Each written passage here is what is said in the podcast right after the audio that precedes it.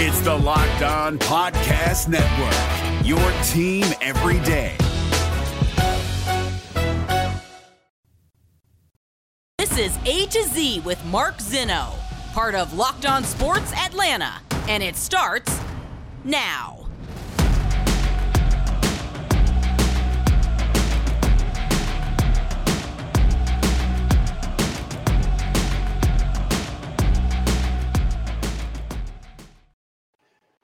Good morning. Welcome to A to Z here on Locked On Sports Atlanta, where today I tell you, I hope the old dog has some new tricks. Welcome in. We are live here once again on our YouTube channel, our live stream. So make sure you guys, if you're watching, give us a like and a follow. We certainly appreciate all the love and support. Up near 3,000 followers now on our YouTube page. So uh, continue to like and subscribe to all the content here on Locked On Sports Atlanta. Of course, give us a follow on Twitter at Mark Zinno, and at Locked On ATL. A lot to get to today, including a prediction for Kyle Pitts that I'm actually going to place money on myself, uh, as well. Um, some reactions and over reactions to the Braves sweeping the Boston Red Sox at Fenway Park last night in the uh, two game series. Uh, we'll get to that as well as Shovels of Wisdom, all coming up today on the show. Appreciate you guys starting your Thursday with us here on A to Z and Locked On Sports Atlanta. And again, uh, don't forget to leave some comments down in the comment section here on our YouTube page. If you guys are live streaming and watching live, certainly love to interact with you guys there as well. All right, uh, let's start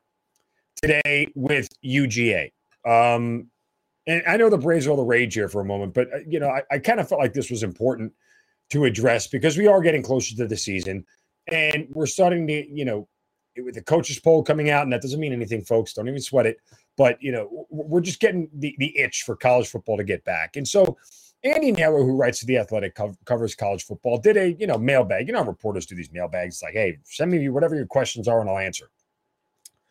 Well, somebody named Austin wrote to Andy Naylor and said, "quote Stetson Bennett will finish his career with doubters no matter what he does in 2022." But doesn't it look like the UGA offense has a chance to be elite and help cover some of the defensive attrition?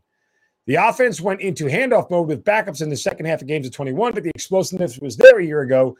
And the return of Bennett with a tremendous tight end group, Arik Gilbert and Brock Bowers, and good wide receivers could be a scoring machine. And that was from Austin. Well, uh, yes, Austin is right that Stetson Bennett is going to kind of always be questioned at the end of the day uh, as a better than great college quarterback. Why? Well, there's a couple of reasons why. One, we view our quarterbacks nowadays through a passing lens, right?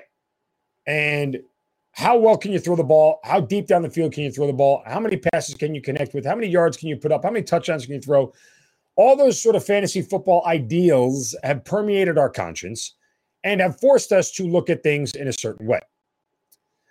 Uh, the other thing we look at our quarterbacks for is their ability to be dual threat. Can you pass and you run? Can you do those both effectively? Can you help your team win games? It is now the rage in the NFL. Uh, having an immobile quarterback is seen as a liability. Uh, a pocket quarterback is seen as a liability versus a mobile quarterback can make things happen and make plays. The problem is, is that Stetson Bennett is the perfect Alabama quarterback prior to 2016. Right? He is the pre 2016 perfect Alabama quarterback, the pre Clemson quarterback, right? When Clemson started winning national titles. Think about it Greg McElroy, national championship. AJ McCarron, national championship. Jake Coker, national championship. Um, you want to take any guess on where any of those folks were drafted in the NFL? Well, McElroy went in the seventh round, McCarron went in the fifth round, and Coker went undrafted. Why? Because they didn't express a great skill set that wowed anybody. That sounds eerily like Stetson Bennett. Does he have a great skill set that wows anybody? No. Not only no, but hell no. And, you know, Stetson doesn't fit either mold of the quarterbacks that we talked about. Guys who throw the ball down the field, do it with a ton of accuracy, throw a lot of touchdowns, and he doesn't run, or is not perceived as mobile. And so even this year, when he gets into this season, and I agree that this offense is going to be pretty potent. And I think that this defense from last year will have some sort of regression. I 100% believe that. That said, is Stetson Bennett good enough to pick up the slack? And he's going to have two of the best tight ends possibly in the country. He's already got one of them, Brock Bowers. But Arik Gilbert could be equally as good. This is a tight end group that could have over 80 catches and over 20 touchdowns combined. Like that's not out of the realm of possibility. But again, tight end passing doesn't really move the excitement needle about quarterbacks. Why? Because tight ends don't run 45 yards down the field. That's not what happens, right? Like, that's not how all this goes. And so, while it's great to connect with them and they're outsized tight ends and they create mismatch problems and they're going to constantly be open and they're huge targets in the red zone, we look at that as more on the tight end being the reason why things went well than the quarterback. Now, here's the real rub for Stetson Bennett this year, more than anything, because the question is can you win with it? And the short answer is yes, you can. But if your defense isn't all world, like Georgia's was last year, if you run into a Deshaun Watson like Bama did, and you run into a Trevor Lawrence like Bama did, or in Georgia's case, you run into a Tua Tagovailoa slash Jalen Hurts when they lost the national title game to Bama. You got to have an all-world defense to shut that stuff down. And Georgia did last year. That's what they did to CJ Stroud. Uh, CJ Stroud. Sorry, Bryce Young. That's what they did last year. So, can you win with this guy? Sure, you can. But you better have an all-world defense like you did last year. And don't give me, oh, look at the final score of the national championship game last year. Guys, it was a one point game with uh, about eight minutes left to go. Like, let's let, let's not change the the rewrite history here. You know, I mean, Alabama ha- had taken a uh, 18-13 lead. Georgia scores a touchdown. Now, granted, again, they went right down the field in 70, 75 yards in four plays. They scored a touchdown, but they also got a huge pass interference call on that drive. So that wasn't all Stetson Bennett throwing it 75 yards down the field. Georgia's defense did exactly what Georgia's defense does three plays, negative two yards, and a short 38 yard punt. And next thing you know, a touchdown again that also had a pass interference penalty on Alabama. I'm not saying this to denigrate, and the last one, of course, was a pick six. So, you know, you get uh, two touchdowns and three touchdowns overall in the course of seven minutes with a pick six and two pass interference penalties on third down that extended drives. I mean, again, it's I'm, sounds like I'm saying this to knock Stetson Bennett down a notch. I'm not. It's just the reality of the situation. The reality is is that Stetson Bennett still has a lot to prove. And guess what? Stetson Bennett's not going to be drafted because nobody sees the value in him beyond college. Now he might be undrafted, or he might be well, maybe agent like eight, Greg McElroy, seventh round pick, if he does really well. I mean, a lot of guys will draft a guy based off a championship pedigree. There's another national title, he'll get drafted in the late rounds, just like McElroy did. Didn't McElroy win two, or did he win one and McCarron won two? I forget. But anyway, I mean, th- there's not a skill set that's special about Stetson Bennett, and that's okay. But objectively, he is a very old school quarterback in a new school game. All right, coming up next, a prediction about Kyle Pitts that I'll actually put my own money on. That is coming up. First, a word from our friends at Built Bar, the people who invented healthy and tasty protein bars. Well, newest gift to your taste buds. You've, if you haven't tried the coconut brownie chunk Built Bar, it's amazing. Uh, it's just one of those those protein bars that you're absolutely going to love. Well, guess what? Your friends at Built have given it the Puffs treatment. That's right. Coconut brownie chunk is in Puffs. Remember Puffs? I told you about it. It's that protein, marshmallowy, gooey goodness. It is amazing. Coconut brownie chunk built bars, the flavor that you love now in deliciously chewy marshmallow covered in 100% real chocolate. Stop drooling and listen. They're good for you. Low calorie, low sugar, high protein, and delicious coconut brownie chunk puffs bars are here for a limited time. So you got to go to built.com right now to make sure you don't miss out because they are going fast. Of course, they taste amazing, but you can enjoy them guilt free because they're actually good for you. I love my built bars right after dinner if I want something sweet, or if it gets later on in the evening, I'm looking for a snack and don't want to feel bloated or overweight or anything. Built bars are absolutely perfect. And this one is particularly delicious the coconut brownie chunk built puffs bar. Go to built.com right now and use the promo code LOCK15 to get 15% off your order. Again, use promo code LOCK15. All right, let's pivot here to the Atlanta Falcons, who, oh, by the way, have a, uh, a game tomorrow night against the uh, against the Detroit Lions in the preseason. And uh, I'm still holding off doing the. Well, can't. What do you expect to see in the first preseason game? It's just the laziest sports talk out there. Sorry, it just is. Like, don't do that. Um, try harder. There's there's more content out there than. What are you looking for? Here's what I'm looking for in the first preseason game. Uh, yeah. Anyway, my good friend Michael Rothstein of ESPN.com had uh, a great column out there on Kyle Pitts uh, and why he could be in for a, a special second season. And I've talked a little bit about this on the show over the course of the summer.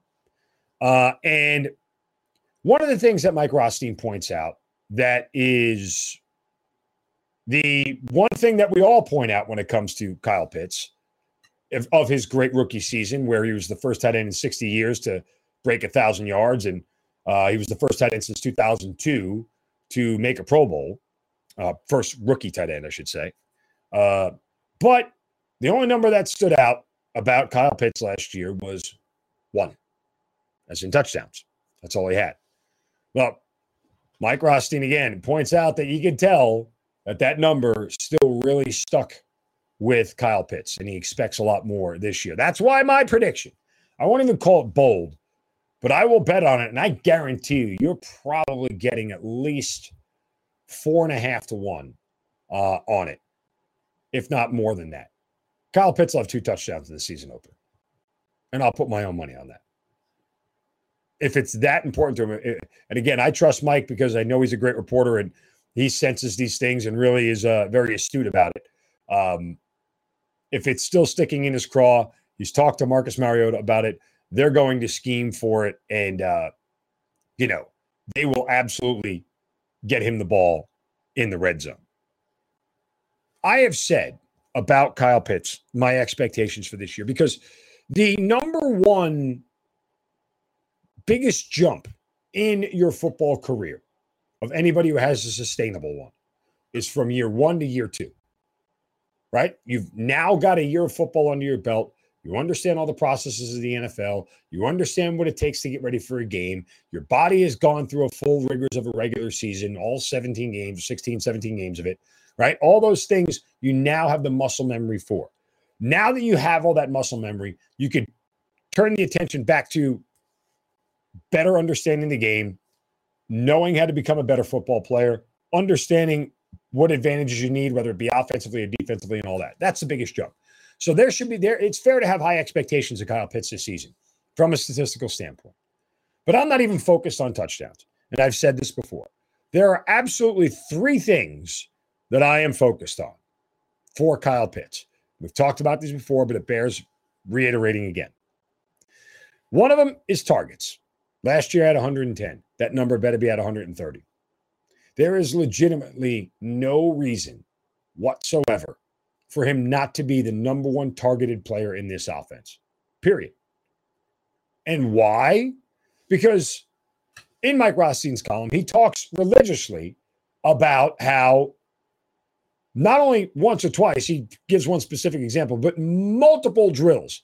He has dominated defenders has had wide open catches, has had a, a, an easy target or an easy sort of uh, reception area for the quarterbacks to get the ball to. And while you could argue that says bad things about the Falcons defense because they keep giving up, you, you get the point. But it plainly says that Kyle Pitts is nearly impossible to cover. Even the fastest linebackers are going to struggle to keep up with him even the tallest safeties are going to struggle to to be able to get him breaking out of a route in the right spot. Right? So there is a reason to believe that every time he runs on the field, there is a decided advantage and mismatch in his favor. And that said, well, he should be getting the ball more than any other player on this team. Now, I know I said, What do you expect to see in the preseason game? I'm not going to do that, but I will take note. They better force feed him the ball just once. Don't care. Because you're going to force feed him the ball all season long. Don't care what the situation. Like first third down, just throw it to Pitts. Throw it his way. Why? Because that's going to be the mantra. This dude's going to be open. This is our guy that moves the change, which is the other major stat that I'm looking at for Kyle Pitts. Last year, nearly two out of every three catches that Kyle Pitts made went for a first down. First down. That number better be in the same spot. He better be the move the chains guy. On third down, everybody should know the ball is going to Pitts and nobody can stop it, period. If it doesn't, it better lead to what did we talk about the other day earlier this week? Illegal contact penalties, pass interference, defensive holding, whatever it may be. Either way, that better result in a first down because that's the kind of guy that he needs to be. And then finally, the third set is yards per catch. Last year, of all receivers with at least 50 receptions, Kyle Pitts was fifth in the NFL in yards per catch at over 15 yards per catch behind guys like Justin Jefferson, Ja'Marr Chase, you know, really big, fast, tall guys that, you know, run 40 yards down the field and catch a ball in the air, pass defenders.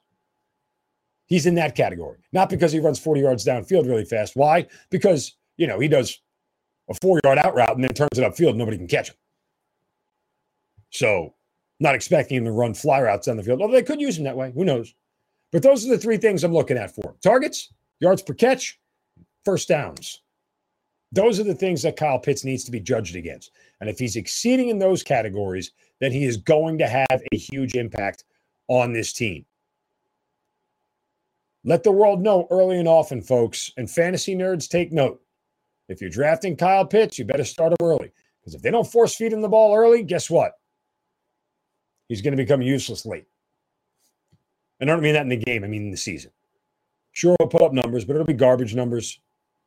The games you're behind in, everything else. If he's not scoring touchdowns in the first half of games, seems like a schematic issue to me more than anything.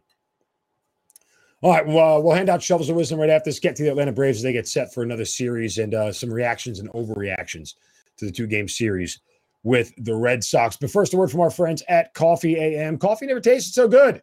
Coffee AM is an Atlanta based small batch coffee roaster that sends you some of the freshest coffee out there. Why? Because most of their coffees are roasted and shipped on the same day or very close to it. This is a company that when they send you a box of their coffee, I'm telling you, you don't even have to open it. You can smell the box. That's how good the coffee smells. And it tastes amazing. They only roast current crop specialty grade coffees and they got a selection from around the world.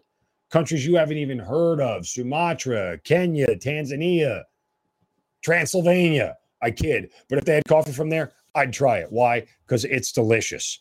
Organic, fair trade, direct trade, and expertly crafted huge blends, espressos, coffees, teas, and gift set, a whole lot more. And they're roasted right here in our backyard in Georgia. Go to coffeeam.com backslash locked on today and take a look at their full menu of coffees, teas, and gift sets. That's coffeeam.com backslash locked on. Use the coupon code locked on at checkout to get 15% off your first order of coffees, teas, and gift sets. Coffee AM, the best small batch coffee roaster in America. All right, uh, we got to get to the Braves here as they had a very, very uh, good two games. At least the offense woke up and started playing baseball the right way. Uh, we'll get to them in a moment, but now time for a shovel of wisdom. Brace yourselves because it's time for the shovel of wisdom.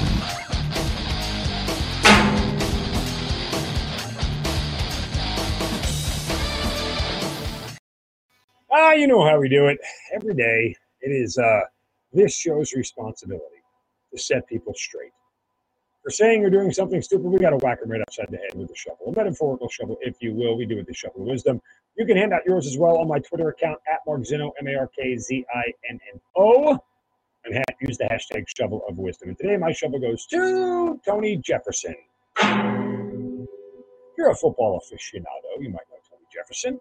Uh, he is a safety for the Baltimore Ravens. Uh, and he tweeted out last night uh, at around 9:23 Eastern, I suppose, 9:23 p.m. Quote, I can't even lie.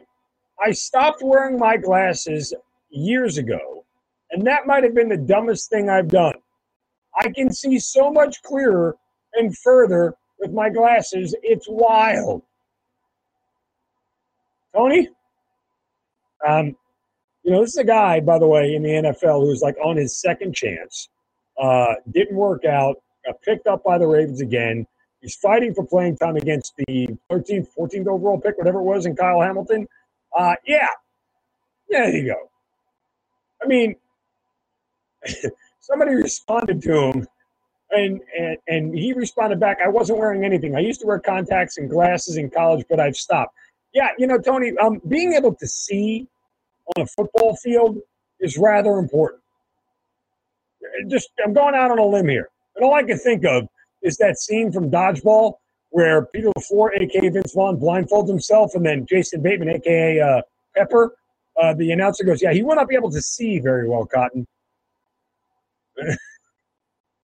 Dude, I guess it's it's worthwhile to admit that you weren't wearing glasses, but now that you started wearing them again, hopefully your play gets better.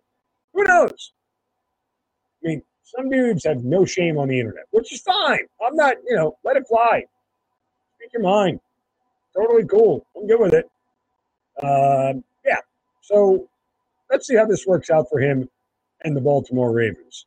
Uh, and there's videos on the internet of him getting like smoked down the field and missing coverage completely. Why? Because, well, you know, he couldn't see anybody.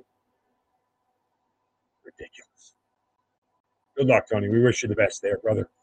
Congratulations. All right. Um, Braves get a uh, big win last night against the Red Sox. Uh, and before we get to the Vaughn Grissom stuff, which is the part of the reaction to the game and even the overreaction, uh, there was something that I took note of uh, when it comes to Brian Snitker and managing the game.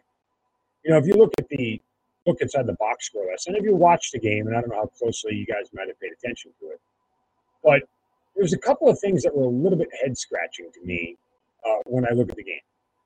Kyle Wright goes six innings, scatters six hits in the run because anytime you, you, have more than like three or four hits, you have to scatter the rest of them. Uh, and he only throws 77 pitches.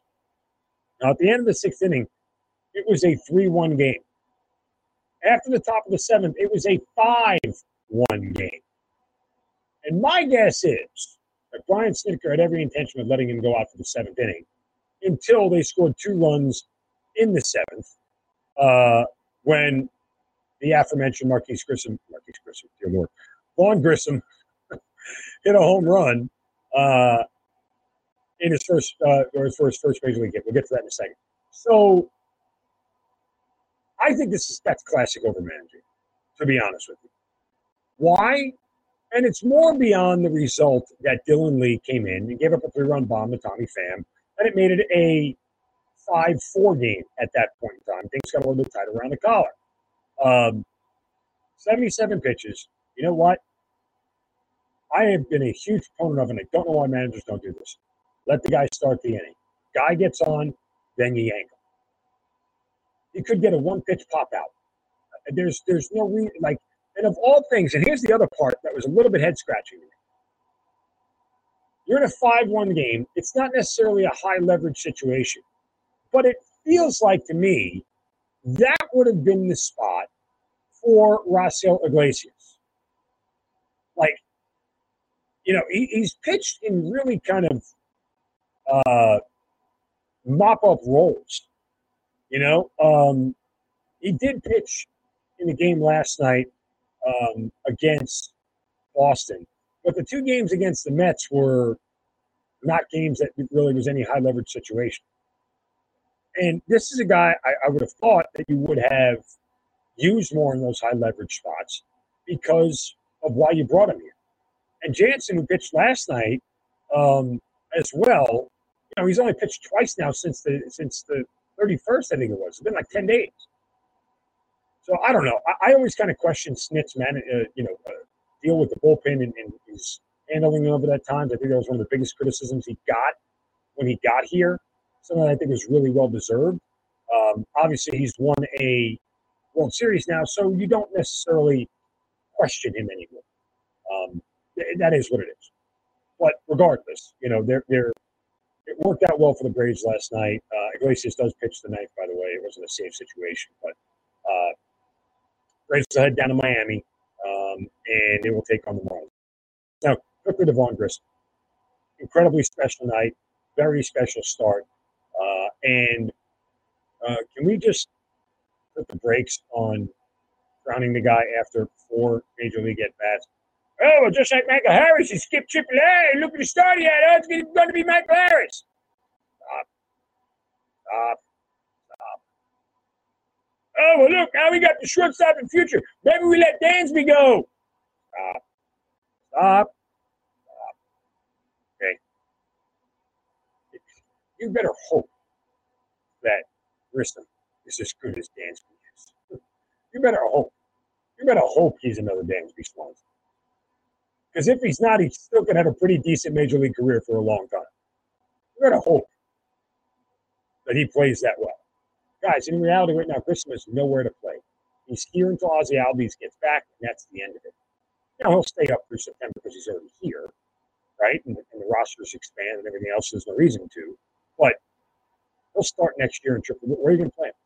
Short of not being able to sign Dansby Swanson, that'd be the only reason. He's got nowhere to play.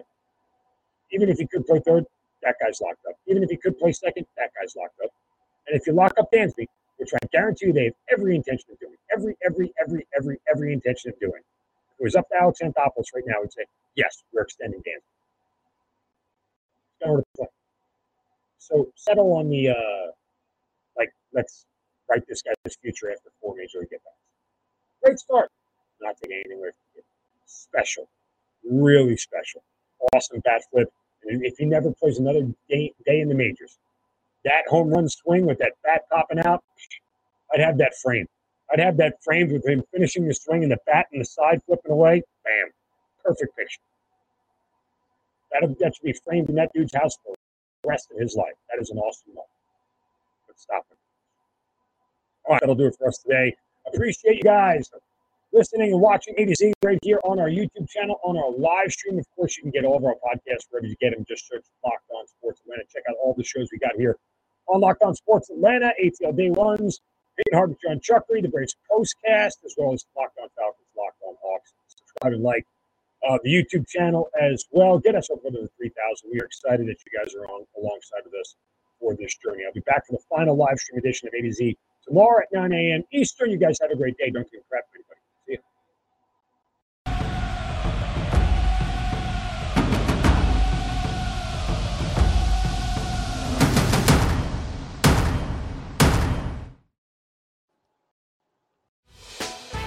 Hey, Prime members, you can listen to this locked on podcast ad free on Amazon Music. Download the Amazon Music app today.